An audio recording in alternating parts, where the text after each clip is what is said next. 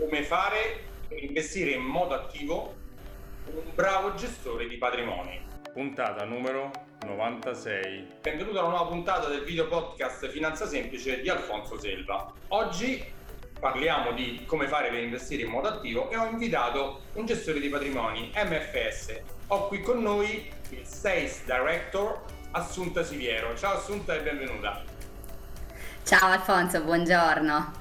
Grazie di aver accettato, grazie a MFS di essere qui a farsi intervistare. È un grandissimo piacere, speriamo di, di fare l'interesse dei clienti.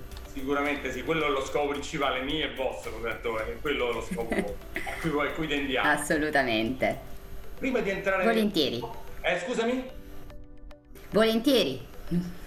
Prima di entrare nel vivo, ti ricordo che se vuoi puoi andare sul mio sito www.alfonsoselva.it scaricarti il mio libro Come investire i tuoi soldi senza sbagliare, è gratuito e ci sono le basi per sapere come investire. Poi chiaramente chi fa il lavoro sporco dietro sono loro, non sono poi io, perché sono i gestori. Allora, Assunta, come dicevo, il tema è questo. Voi siete un gestore attivo. Racconti un po' a chi ci, a chi ci sente, chi ci ascolta, chi è MFS?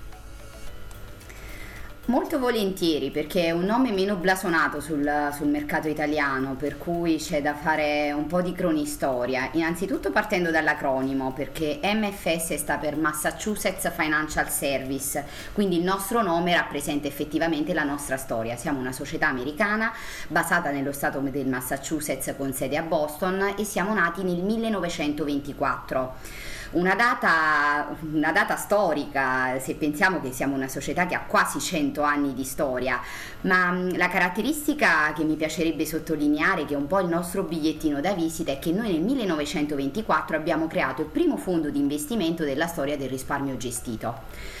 Un prodotto che è ancora aperto e sottoscrivibile dagli investitori americani. Abbiamo... Sì, esiste ancora, quasi 100 anni di track record. È una strategia molto semplice, strategia attiva, eh, è un fondo large cap sul, sul mercato americano, ovviamente i titoli all'interno. Scusami, ma sotto ti, ti fermo perché... Prego! società a grande capitalizzazione, una Google, Microsoft, eh, Coca-Cola, queste qua, queste grandi, queste che conosciamo. Assolutamente. sì, eh, probabilmente all'epoca non c'erano ancora queste società perché nel corso degli anni sono cambiati, uh, però... Era già la Coca-Cola? Uh, sì, sì, c'è stata in portafoglio per, per, diverso periodo. All'epoca c'erano principalmente società di trasporti, se pensiamo alla rivoluzione industriale, quindi a tutta la crescita che si è avuta sulla, sull'economia americana. Poi nel corso degli anni ovviamente sono cambiati i titoli e le società all'interno. Uh, però vedere il grafico di, di, questo fondo è fantastico perché praticamente è una retta che, che sale, praticamente il mercato azionario, nonostante le crisi, nonostante tutto quello che è accaduto, sappiamo la, la storia attuale. Quindi questo per dire che noi dal 24 abbiamo visto tante crisi e dalle crisi abbiamo imparato, eh, siamo migliorati nel corso degli anni e da ultimo quello che è accaduto nel, l'anno scorso è stata un'ulteriore riprova del nostro modo di lavorare. Diciamo che il nostro modo di lavorare, noi cerchiamo di mettere attivamente in campo la nostra esperienza per realizzare un unico scopo, che è quello di creare valore in modo responsabile a lungo termine per i nostri clienti. Senti, quanto, per dare qualche numero, quanto gestisce MFS nel mondo? Più di 600 miliardi di, di asset. No. Quindi sì, non poco, infatti non siamo né una boutique finanziaria appunto né tantomeno una start-up. Lo sviluppo sul mercato italiano è iniziato circa dieci anni fa, principalmente sulla clientela istituzionale e da cinque anni più sulla, sulla clientela retail. Questo significa che abbiamo cercato di replicare un po' il modello americano, perché noi in America siamo disponibili proprio al cliente privato tramite le reti di consulenti finanziari. Uh, in Italia non era così, abbiamo cercato di replicare questo modello anche sul, sul mercato europeo. Io perché sono basata a Milano. Perché avete visto che qui da noi il risparmio privato è grandissimo e quindi hai detto perché solo con gli istituzionali, siccome i privati hanno grandi masse di soldi che oggi giacciono sui conti correnti buttate a perdere soldi, avete detto puntiamo anche su questo, giusto? Assolutamente, assolutamente, perché in America abbiamo poi partnership con grosse società di consulenti finanziari eh, e, mm, siamo molto esperti più o meno nel lavorare su questo segmento, per cui aveva senso replicare la stessa esperienza di qua. Io sono basata a Milano, faccio capo all'ufficio di Londra, eh, sul, sul mercato europeo abbiamo diverse sedi commerciali, gli uffici gestionali sono principalmente eh, negli Stati Uniti, in Sud America, nella parte Asia Pacific, in Australia e per la parte europea c'è un grosso ufficio su Londra dove principalmente ci sono analisti e gestori. Eh, diciamo che la... Siete scappati sì. con la Brexit da Londra? Rimanete là? Uh, no, abbiamo però esteso l'ufficio di, del Lussemburgo per, per, tutta la parte legale. Già era presente un hub sul, sul Lussemburgo, diciamo da, siamo passati da una decina di persone ad essere circa 50 persone nell'ufficio del Lussemburgo.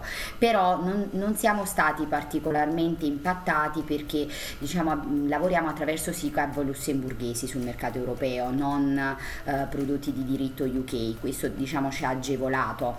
Um, se posso sottolinearti una caratteristica principale del nostro modo di lavorare, perché raccontare 100 anni di storia potrei stare da qui fino a dopodomani, um, allora il nostro processo di investimento è molto strutturato uh, e si basa su una precisa cultura aziendale consapevole del rischio consapevole del rischio e di una grande competenza collettiva di team di analisti e gestori che in maniera proattiva cercano di mettere a disposizione la loro esperienza e le loro analisi. Um, e la caratteristica principale è che non vengono remunerati per la capacità di battere il benchmark ad un anno, bensì sulla base Benchmark? Il benchmark è il parametro di riferimento e cosa dobbiamo confrontare. Benchmark, che so, l'indice della borsa italiana, l'indice della borsa europea, l'indice della borsa americana, lo standard Poor's. Hai ragione, hai ragione perché... Scusa, le parole voglio di, ti, ti, ti, ti riprodurle, tranquilla, non ti preoccupare. Purtroppo siamo, siamo, abituati ad usare questi inglesismi, però te la, te la semplifico effettivamente, il benchmark è semplicemente un confronto che noi dobbiamo fare per confrontare i nostri risultati con l'indice di borsa sul mercato americano, appunto l'S&P, sul mercato europeo può essere... Eh, MSI Europe, l'Eurostox e così via. Quindi è per capire quanto riesce a fare meglio o peggio rispetto a, quel, a quell'indice. E quindi i nostri gestori devono battere questo parametro di riferimento, ma non ad un anno, bensì a 3, 5 e 10 anni in oh, maniera costante. Lungo termine. Ebbene sì, ebbene sì. Il lungo termine, quello che noi predichiamo sempre ai clienti, il lungo termine, bellissimo, questo è... allora, giornalisti volete questo? Assolutamente, perché è un la- allora, gestire i patrimoni è un, un, lavoro molto complicato e non puoi essere frutto dell'emotività da breve termine, di notizie che durano lo spazio di una settimana, di un mese e poi tra cinque mesi non sono più rilevanti. Quello è un altro lavoro, trading, sono altre tipologie di, di attività. Redditizie sicuramente, ma la gestione del risparmio è un'altra cosa, è creare appunto valore responsabile nel tempo, per creare principalmente stabilità. Senti, prima di entrare nella, nel vivo di, del, del, della cosa, la vostra visione sul breve, nel senso da qua a sei mesi a un anno, di come sta andando il mercato. Sappiamo che, se vogliamo dire, oggi il problema principale è l'inflazione, i mercati sono mhm. altissimi mm-hmm. perché se guardiamo tutti i principali indici, eh, i razio, tutte le, le, misurazioni ci dicono che i mercati sono molto alti, quindi c'è un po' la paura di entrare oggi sul mercato che il mercato possa tornare, cioè perdere perché magari l'inflazione totale, soprattutto in America, è molto più alta della nostra, no? poi c'è l'inflazione core, l'inflazione, cioè ci stanno tanti di... però c'è un po' di questo timore. Voi come la vedete rispetto a questa cosa? Allora Alfonso, per la parte mercati mi permetto di condividerti qualche slide perché il supporto grafico magari può essere, può essere utile. Allora, dammi l'ok se è tutto visibile. Bene, vai. Perfetto. Allora, mi, mi, riaggancio un po' al discorso che facevi perché giustamente la pandemia da Covid-19 negli ultimi mesi dopo il supporto delle banche centrali, delle, eh, dei governi eh, e quindi la ripresa, la ripartenza, si è evidenziato un forte divario tra mercati finanziari che hanno raggiunto nuovi record che sono stati ritoccati più volte, diciamo questi numeri che ho qui nella slide sono anche vecchi perché i massimi sono stati ritoccati e invece l'economia reale che in realtà fa fatica a riprendersi e a, ri- a raggiungere i livelli produttivi pre-Covid. Tutto questo, eh, il, il, peggio è stato evitato principalmente proprio grazie ad interventi di politica monetaria e fiscale ultra espansiva, agli ammortizzatori sociali che hanno evitato troppi licenziamenti, ma i mercati hanno già anticipato una sorta di ripresa quasi perfetta, spingendo le valutazioni delle aziende a livelli di esuberanza. Un po' memori delle poi assunto è la cosa che fanno sempre i mercati, i mercati anticipano sempre. Anticipano, anticipano, sì. Quando arriva la notizia poi effettiva, per i mercati è già stata acquisita, scontata, misurata in, in su e in basso e quindi vecchia. Sì, sì, probabilmente già ci troviamo in un pezzo avanti, il mercato probabilmente già ritraccerà. Il mercato appunto si muove sulla, uh, sull'emozione e sull'aspettativa principalmente uh, e questo è stata proprio una vera e propria dimostrazione quello che è accaduto lo scorso anno e che stiamo vivendo ancora oggi. Ovviamente valutare come sarà la re- realtà a livello economico una volta tornati alla normalità e quindi un rientro di t- delle misure a supporto di sviluppo dell'economia che ti descrivevo è abbastanza impossibile, ma sulla scia del collasso economico introdotto dal, dal Covid-19 sappiamo che banche centrali, politici hanno sostenuto una ripresa pressoché immediata, il cosiddetto bazooka che è stato buttato sui mercati. Uh, l'indice, se vedi in queste slide, appunto l'indice MSI World dopo il crollo di, di, di febbraio del 2020 ha ritoccato più volte i massimi ad oltre il 54%. Il tasso di disoccupazione inflazione che l'anno scorso aveva raggiunto negli Stati Uniti d'America livelli intorno al 15,5%, eh, grazie a queste misure a supporto è sceso al, al 6%. Um, e allo stesso tempo diciamo abbiamo visto grazie a questi aiuti una prima ripresa economica e delle prime avvisaglie di inflazione che è una, un elemento tra virgolette positivo perché significa che il ciclo economico sta ripartendo ma dobbiamo capire fino a che livello l'inflazione si può spingere perché livelli troppo elevati di inflazione generano una riduzione del potere d'acquisto da parte dei cittadini e una riduzione del valore degli investimenti in, quindi in questo contesto euforico, appunto tipico dei picchi del mercato rialzista, dove oramai tutte le asset class continuano a salire, noi dobbiamo... Le asset class sono i vari strumenti finanziari, le azioni, le obbligazioni, eh, sì, l'oro e così via, i vari strumenti finanziari. Noi, do, noi, come MFS dobbiamo rimanere fedeli ai nostri tre principi che vedi proprio in questa slide, che sono la continuità, la continuità dei risultati, il valore del tempo, eh, l'orizzonte temporale, unito alla competenza collettiva che è il nostro team di analisti e gestori dislocati nel mondo che lavorano con un unico obiettivo, creare valore nel tempo, ma stando attenti alla gestione del rischio, quindi ai momenti ribassisti.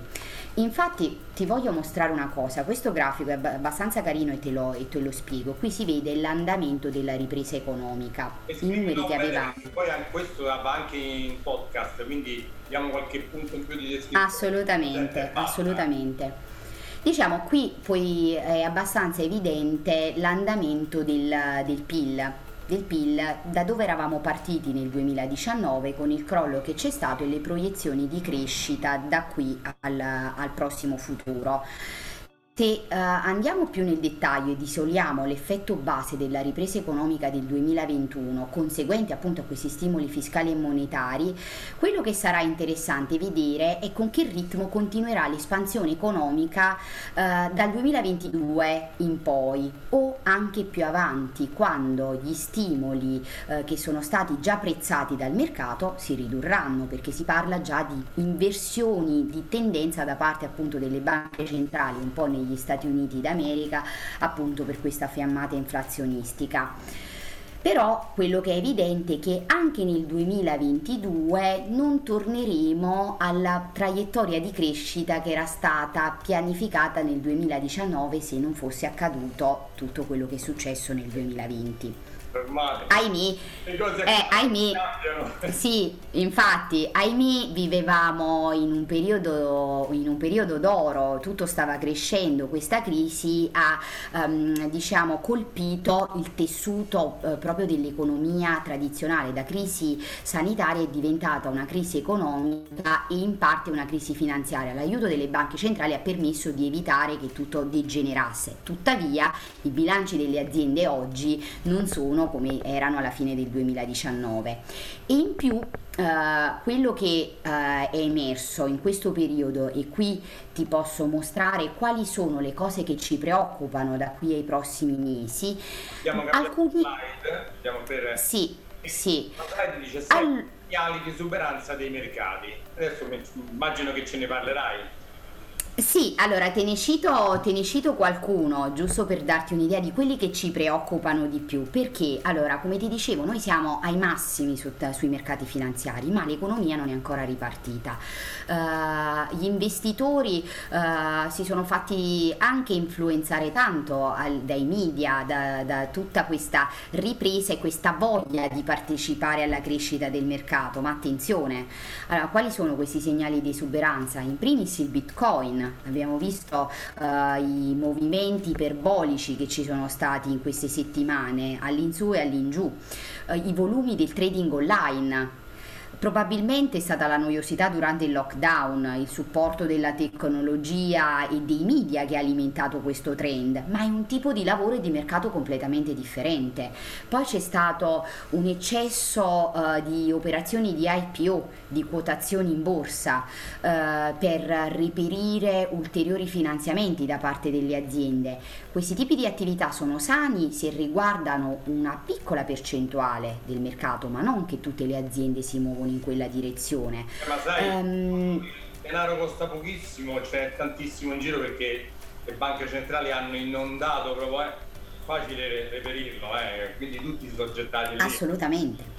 Assolutamente e soprattutto l'altra cosa è avere dei tassi di interesse molto bassi che ha spinto le aziende a indebitarsi ulteriormente. No, la cosa che ci preoccupa di più è che siamo pieni di debito da parte degli stati che per finanziare la crescita si sono ulteriormente indebitati. Se andiamo a guardare i rapporti eh, debito-PIL sono, sono iperbolici in tutti i paesi sviluppati principalmente e le aziende allo stesso tempo il costo del debito è basso, preferisco indebitarmi, ma questo indebitamento non è stato fatto come si faceva nel passato per finanziare nuovi progetti di crescita, per nuovi investimenti, quindi per ricerca e sviluppo, ma è stato utilizzato principalmente per ehm, mettere a posto i bilanci di ricavi non generati a causa delle chiusure della pandemia, perché le aziende hanno comunque dovuto continuare a pagare in parte gli stipendi, gli affitti, eh, gli ammortamenti dei macchinari, eh, chi è stato chiuso semplicemente per la ripartenza ha dovuto immettere ulteriori capitali, perché se pensi banalmente a strutture alberghiere che sono state chiuse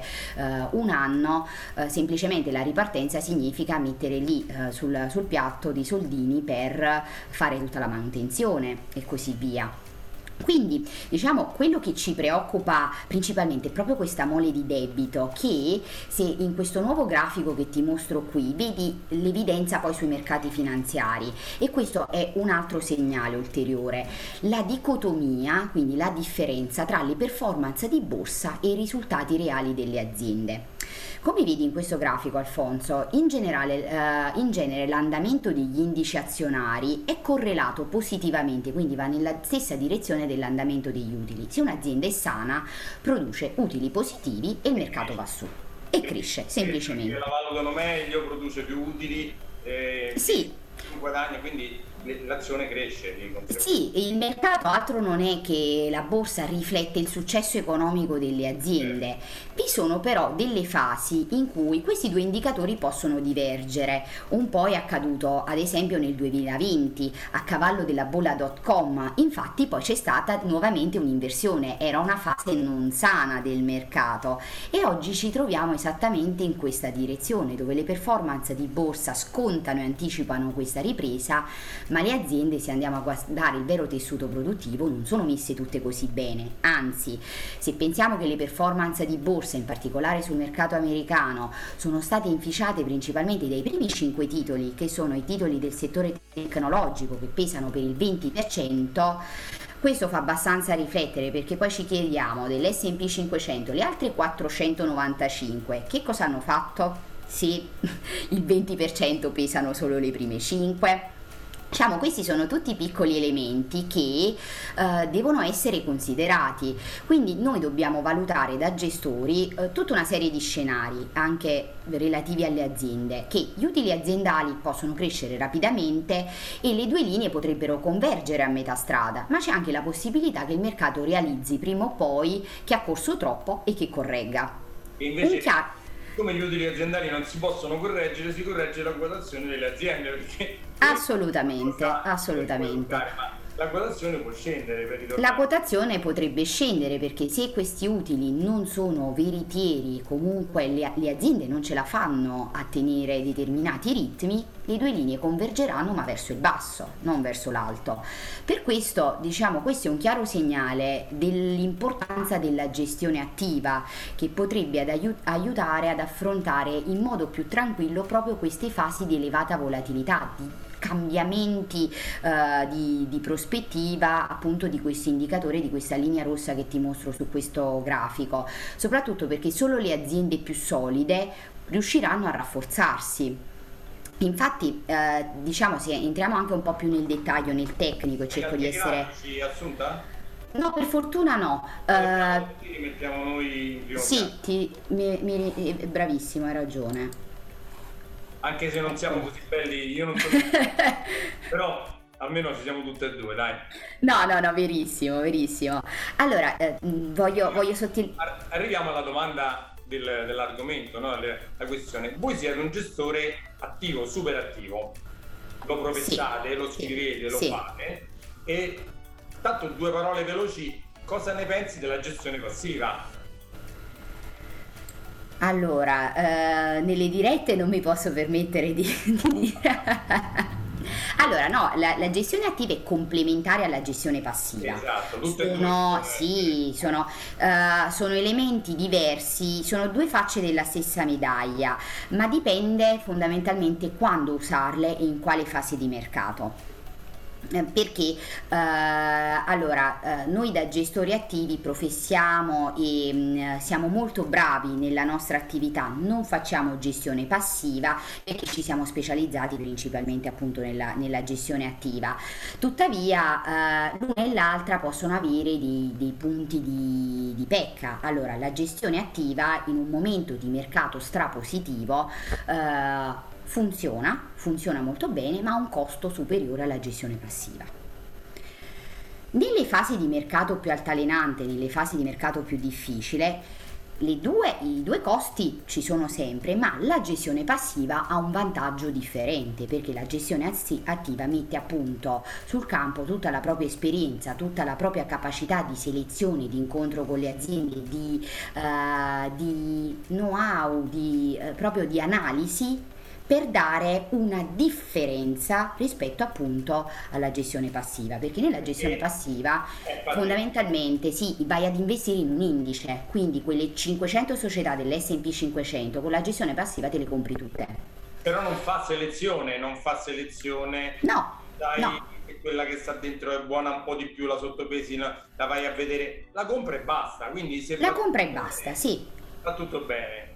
Appunto.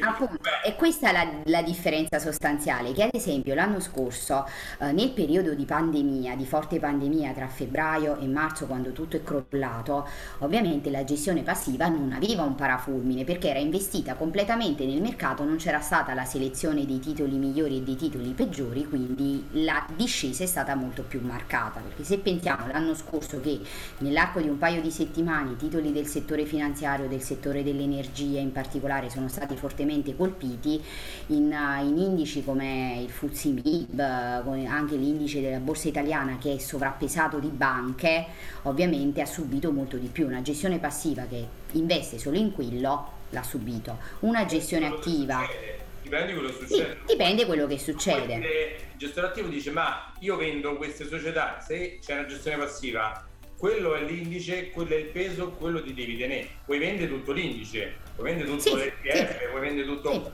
sì. il fondo passivo, ma non puoi andare a fare una selezione da gestore giusto? No, no, assolutamente no, sono due lavori diversi.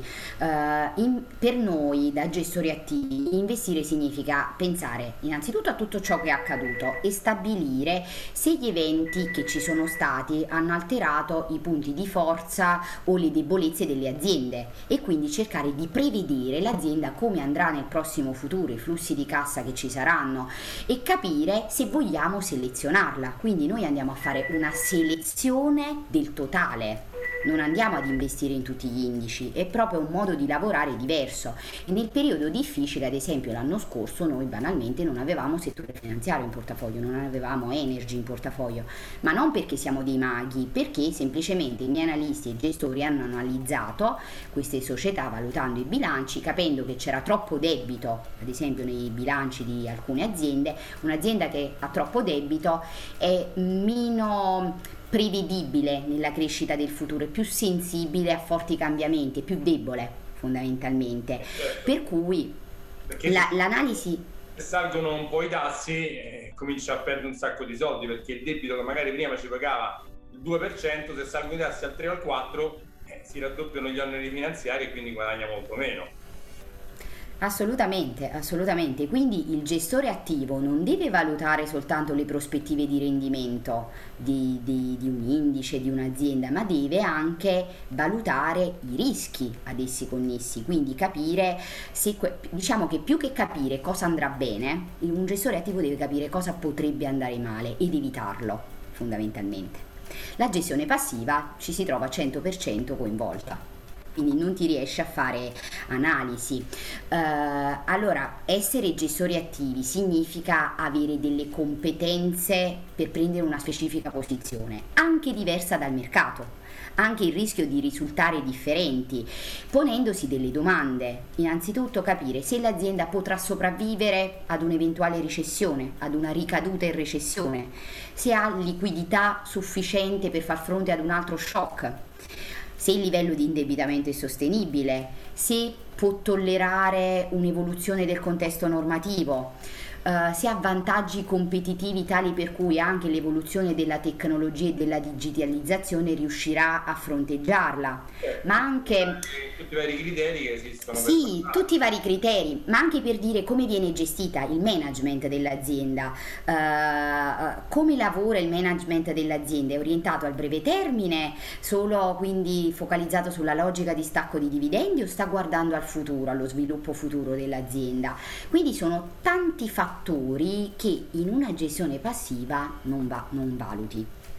Come dico sempre io ai clienti, la gestione passiva se tutto va bene è bellissimo perché i mercati salgono, è facile. Quindi... Buongiorno, come ti posso aiutare? Siri, ecco la tecnologia, la tecnologia, questo è il bello della diretta, mi fa, mi fa abbastanza sorridere. Però invece quando i mercati cominciano a fare su e giù, eh, avere una selezione di quello che è, fa la differenza, eh, perché è lì che si vede la differenza. Senti, ci dai qualche idea di come è andato nel passato, il futuro non lo possiamo dire mai perché nessuno può fare previsioni del futuro, però darci un'idea sui come, è andata per MFS sui vari mercati nel passato facendo da gestore attivo. Allora, eh, nel passato ti posso proprio evidenziare i momenti di crisi che sono Vai. stati i momenti di crisi, i nostri punti di forza. Allora, andando un po' più indietro nel tempo mi viene in mente la crisi del 2008, la crisi del 2008, crisi del, del settore finanziario. Um, noi in, in, quell'anno diciamo, ha funzionato molto bene la collaborazione e l'analisi dei nostri team di gestione uh, perché non avevamo settore finanziario in portafoglio. Come mai? Allora, questo come mai è abbastanza simpatico perché eh, i nostri gestori che cosa fanno, i nostri analisti? Noi abbiamo analisti azionari, obbligazionari, eh, quantitativi che valutano la stessa azienda da più punti di vista diversi. Perché l'analista che guarda la parte l'analista azionario guarda la parte positiva del bilancio, gli utili, il fatturato, il dividendo e così via. L'analista obbligazionario guarda il debito, la parte brutta dell'azienda, se sarà in grado di ripagare questo debito. Cosa si è successo quell'anno?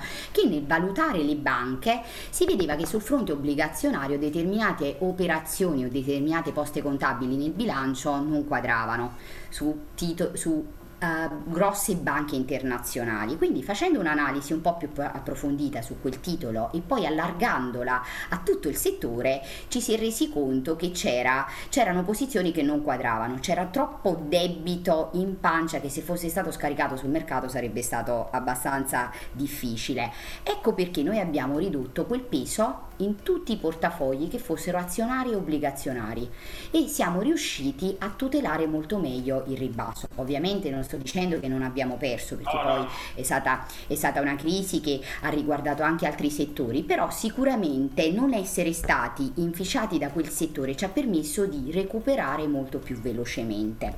E la stessa cosa è accaduta anche lo scorso anno o alla fine del 2018 alla fine del 2018, nello spazio di tre mesi, c'è stato un forte, eh, forte, un forte, sconvolgimento da parte dei mercati. I mercati hanno chiuso, ricordo, l'indice globale, l'MSI World a meno 8. Nessuno si aspettava niente, cioè era proprio... No, no, era, tutto stava crescendo. Allora lì però i rischi, se fossimo capaci di prevedere il futuro sarebbe tutto facile, saremmo tutti quanti Warren Buffett, come dico io, vivremmo tutti ai Caraibi. Ahimè questo non è possibile, per cui eh, ti dico, i miei analisti non hanno stravolto i portafogli, sono stati semplicemente coerenti responsabile perché il, quello è il nostro obiettivo.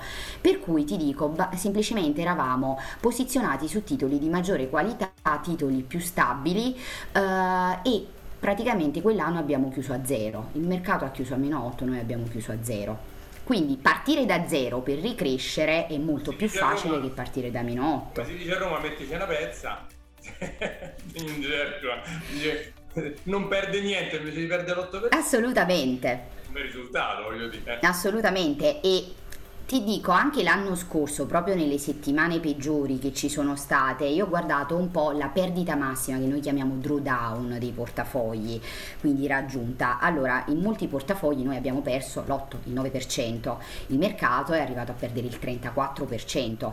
Recuperare 34% devi fare almeno più 54, più 55%, se non di più. Ecco, se non di più. Recuperare un meno 8 devi fare più 9,5, più 10 10%, è diverso, ma soprattutto non solo il valore assoluto, ma anche il tempo per recuperare. L'anno scorso ci è andata bene perché c'è stata questa inondazione di liquidità, il supporto delle banche centrali e quindi il mercato ha recuperato, però è stato recuperato in circa 156 giorni, che non sono pochi. Dipende il cliente che patema d'animo vuole avere fondamentalmente. Dipende da noi. Lì, quella, quella certo. è la nostra perché se io ho spiegato bene al cliente lungo termine come stare, gli ho fatto un, gli ho detto bene com'è il suo portafoglio, gliel'ho settato secondo quelle che sono le sue cose, sta tranquillo. Anzi, di solito quando gli chiedo soldi in questi momenti, se, se io ho fatto bene il mio lavoro, me li dà e magari su quei soldi guadagno un sacco, di, un sacco tantissimo perché gli indici... Certo, certo.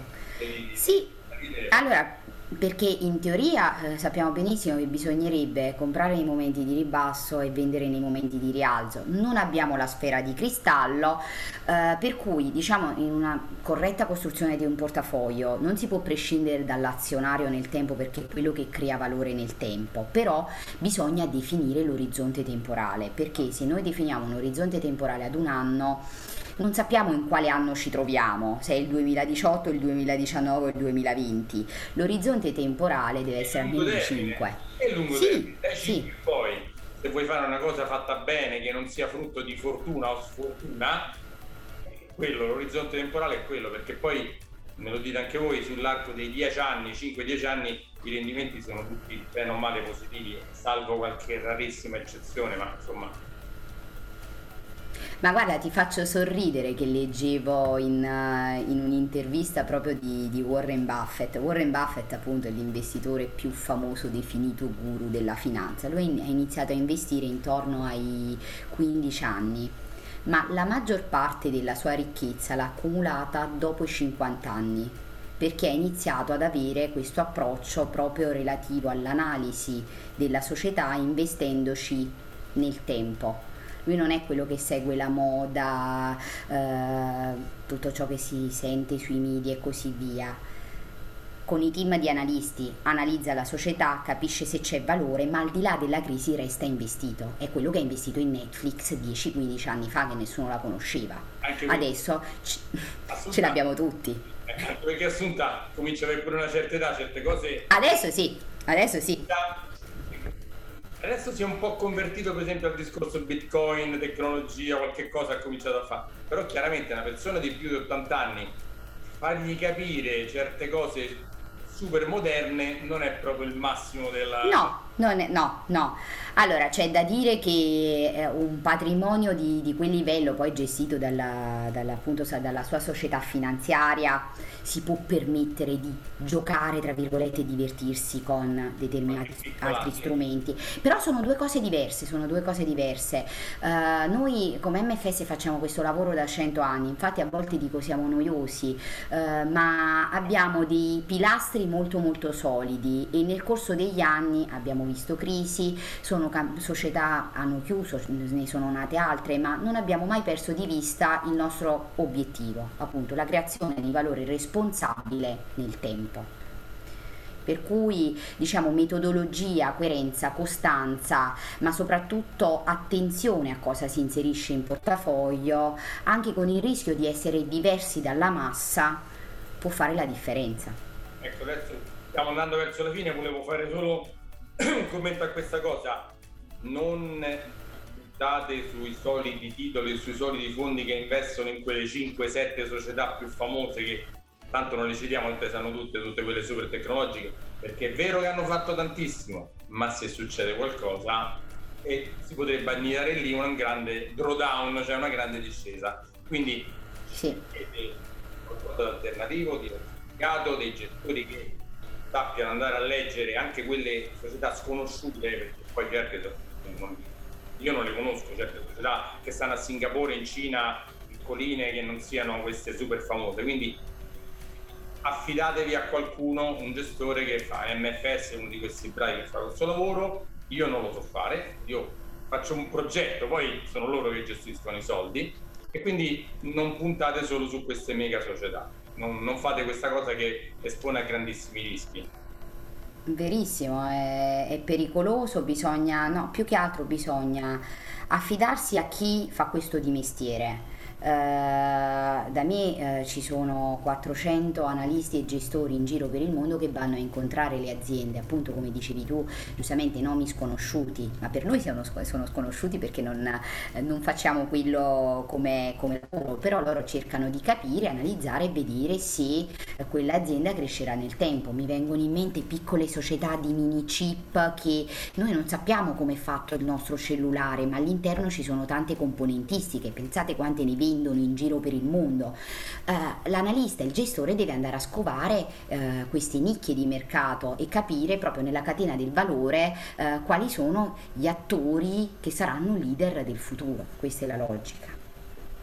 Perfetto, senti Assunta, io ti ringrazio, sei stata super disponibile, eh, hai dato tante risposte anche a quelle domande un po' da, da uomo della strada, insomma, perché io interpreto quello, perché poi i miei clienti non sono analisti e gestori, sono persone normali che fanno altri lavori, quindi cerco di eh, il mio canale si chiama Finanza Semplice per dire le cose semplici, non, non facciamo le cose complicate, ce magari ce le facciamo fra noi del settore, però per i clienti, per i clienti no, per i clienti no.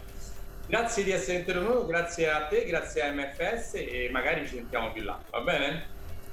Grazie mille Alfonso, grazie, buona giornata. Ciao e se sei arrivato fino a qua complimenti, è stata una puntata super interessante e vai sul mio sito per avere maggiori informazioni www.alfonsoselva.it. Ciao!